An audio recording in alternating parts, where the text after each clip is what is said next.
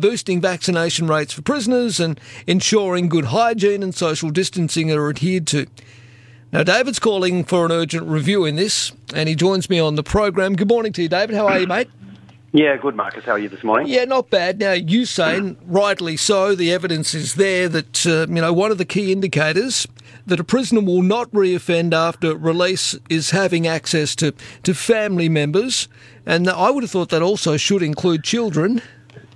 Yeah, absolutely. And, and um, you know, there are, there are some inmates who haven't seen their four year old kids, their six month old kids, their, well, ever, ever seen their six month old kids, ever haven't seen their four, five, ten year old kids for mm. six months or more. Yeah. Some of them 12 months. And, and if you want somebody to succeed once they get out of prison, ensuring that they've got a family to go to and those family connections, that's about what, that's about the most critical indicator that somebody won't reoffend because they've got those family connections. And right now, um, they face a, a, Christmas without seeing any of their kids if they're aged under 12. And that's um, particularly brutal. I don't know if you've ever heard that uh, um, Making Gravy by Paul Kelly. That's oh, yes, absolutely. So, yep, yep. Um, if that doesn't sort of, you know, um, put a put a rise in you, or, you know, a, that sort of emotional rise in you thinking about, uh, you know, in this case, more than 10,000 people who um, over Christmas won't be able to see their, their kids. That's pretty tough.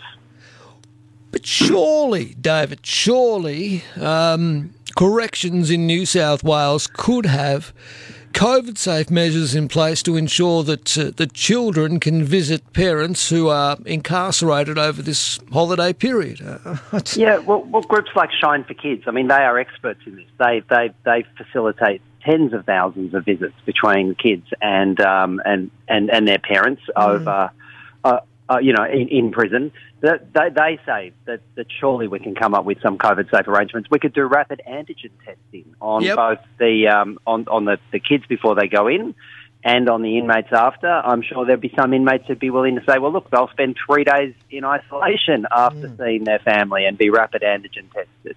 There could be, you know, social distancing put in place, so they could be on the other side of a perspex screen or something. But you know, the idea that we would have no prison visits over Christmas with um, thousands of kids aged under 12 can't see their parents, parents can't see their kids.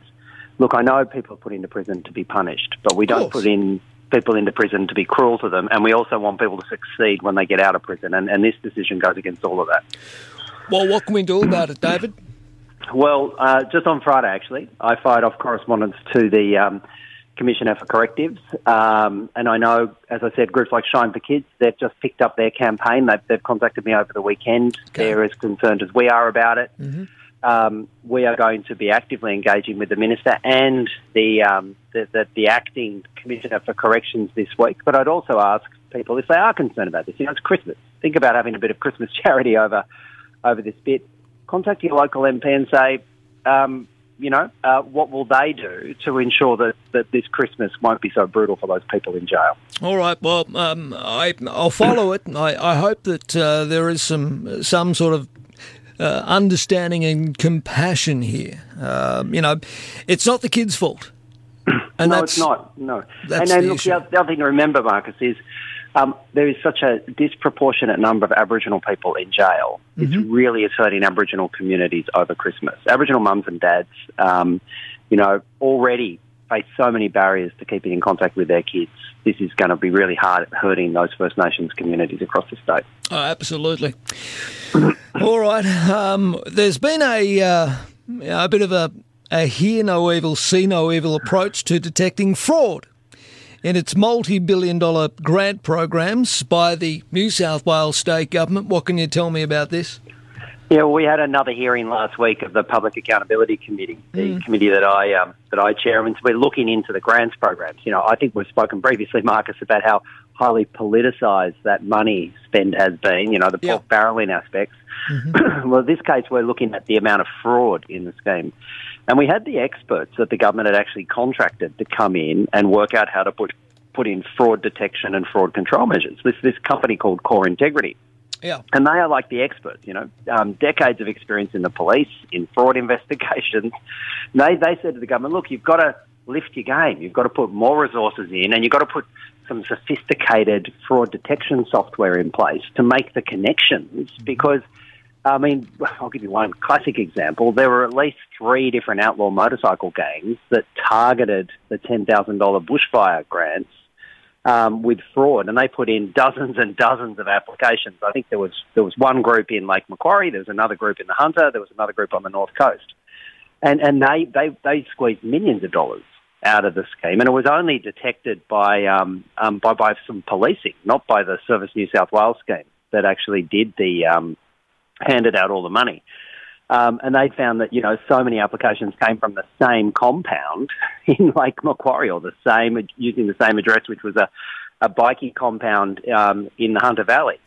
but, um, and then the, the, the, control measure that Service New South Wales had in place to detect fraud um, was, was literally just one person, really, one person with a with an Excel spreadsheet putting all the applications in and trying to look for connections, you know, the same address or the same email address yeah. or common things. And it's just, when you're talking tens and tens and tens of thousands of applications, billions of dollars, that's just so unfit for purpose. Anyhow, well, it's inadequate, really. It's it's absolutely inadequate. Well, I mean, it's it's you know rudimentary was the polite description the experts gave to us. So I would mm. say you know pretend fraud control, and of course the less fraud that's detected, the less bad news stories there are there for the government. You know, in some ways, they don't want to see the fraud because they want to have a good news story. They got hundreds of millions of dollars out the door for in emergency assistance. They don't want to find out that, you know, 10, 15, 20% of it was carved off for fraud.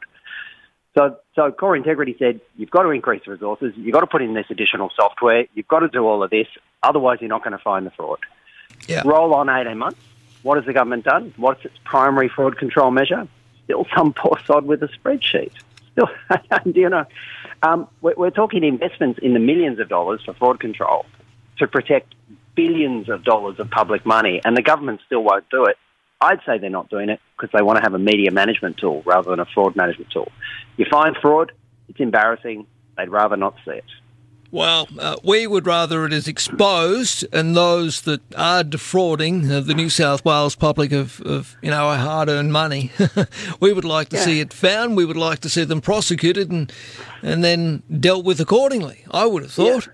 Well, um, bring in Victor Dominello and, and put the hard word on him because that's what we'll be doing uh, over the next um, next two months. We'll be writing this report up. We'll be putting the hard word on the government. And I can tell you we'll roll into budget estimates early next year and we are going to be targeted and focused on this. Well, that's if Victor's yeah. still there. Uh, I mean, I'm well, reading this morning he's on the outer anyway, if you can believe what yeah, the press are writing. Yeah. Well, yeah, I, yes, we'll bring in whatever minister is responsible for this because it's not just that these people are stealing public money. I mean, that's, that's dreadful and bad as it is. But it's also the opportunity cost because every $10,000 that's sucked out by some some fraudulent application is ten thousand yeah. dollars. It's not going to somebody who needs it to rebuild their small business, or needs it to in order to put the fence in on their farm, or needs it because you know they've lost so much um, um, uh, over the COVID emergency. And it's the opportunity cost that makes me as angry as anything about this. As always, David, great to chat. Um, we'll probably leave it there for this year unless anything uh, major pops up. But as always, mate, I do thank you for your time each and every Monday. Uh, well done. I, th- I think you've done some outstanding work this uh, this year in, in holding the, the New South Wales government to account. Uh, I don't think it, I can't name any other MP, to be honest, who who works as tirelessly as, as you do in trying to, you know, make sure that taxpayers' dollars are well spent. And well done to you, mate. Well done. Oh, cheers, Marcus. And I, I, appreciate you willing to look into these things and follow it through week after week. We actually need more people in the media covering these issues, going, you know, not just taking the, the, the sort of pre-chewed media story from the government of the day, but actually challenging these issues. I think it's really important the work you do, Marcus. Well, so, that's the job, uh, as far as I'm well, concerned. That's the job. If you're not doing that, you shouldn't be in it. All yeah, right, mate. I hope you have a safe Christmas and. Um, and, and we'll speak next year. We absolutely will. All right, David, thanks again for your time as always, mate. Cheers. Bye.